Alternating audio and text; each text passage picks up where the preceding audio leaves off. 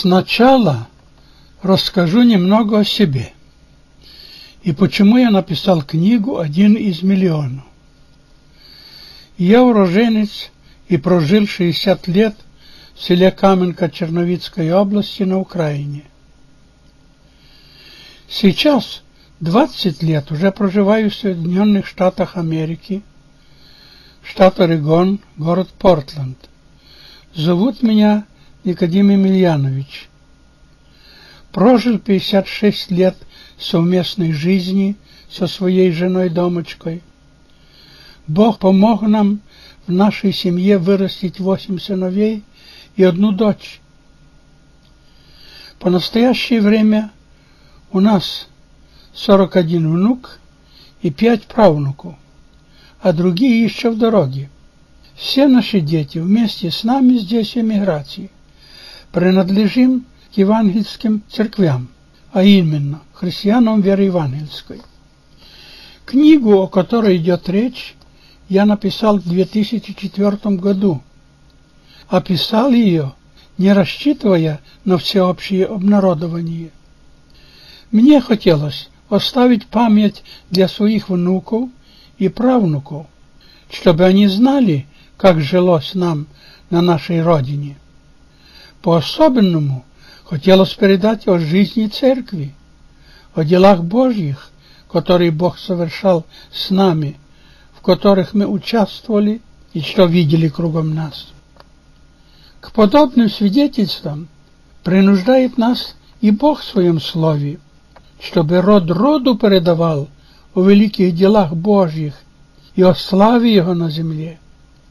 И я боялся понести с собой, уходя из жизни, не рассказав роду своему о том, как жила Церковь Христа двадцатого столетия в безбожном государстве, в котором мы жили. И Бог помог мне это сделать. И собственными руками я сделал по одной книге для каждой семьи наших детей. Но, к сожалению, понял, что в будущем те, которые будут рождаться здесь, наверное, и читать на нашем языке не смогут. Да и времени, как я вижу, здесь вроде нету для чтения. И я засел возле микрофона и зачитал ее с надеждой, что прослушать, возможно, еще смогут мои потомки. Записал на диск MP3 и раздал детям. Прошли года. За это время Мои дети где-то кому-то дали послушать, а кто-то переписал диск себе и другому дал. И так зачитанный мной диск книги «11 миллионов» достиг к сотрудникам радио МВ. Меня спросили, не против ли я, чтобы пустить по радио мою книгу. Я, конечно, не был против, так как таким способом ее послушать могли многие понимающие мой родной украинский язык.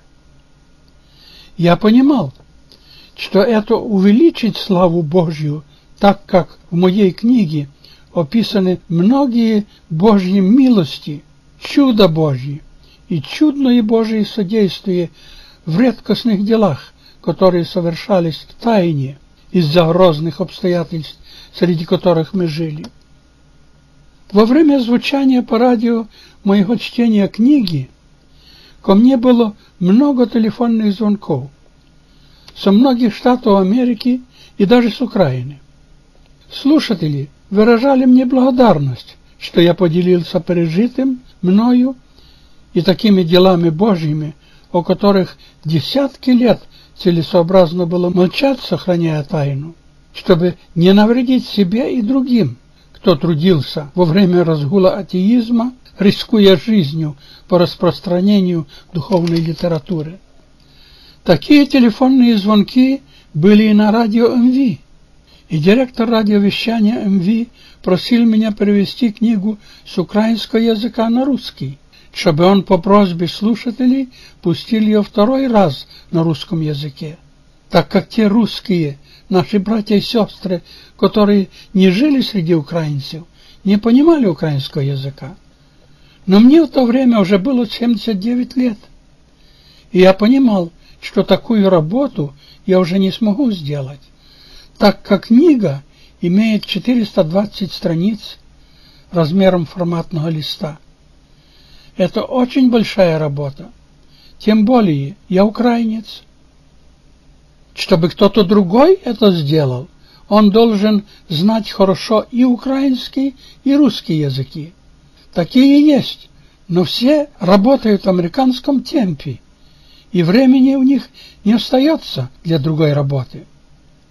И так прошел еще один год, в течение которого и я, и сотрудники радиовещания делали копии дисков озвученной книги и рассылали желающим иметь их.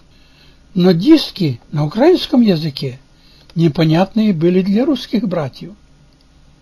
И мы, это я и коллектив радиовещания, пришли к выводу, что кол невозможен дословный перевод книги, я с помощью Божьей буду просто рассказывать то, о чем написано.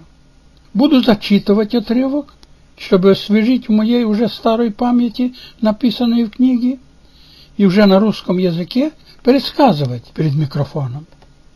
Но я очень прошу вас, уважаемые радиослушатели, учитывать то, что я не русский.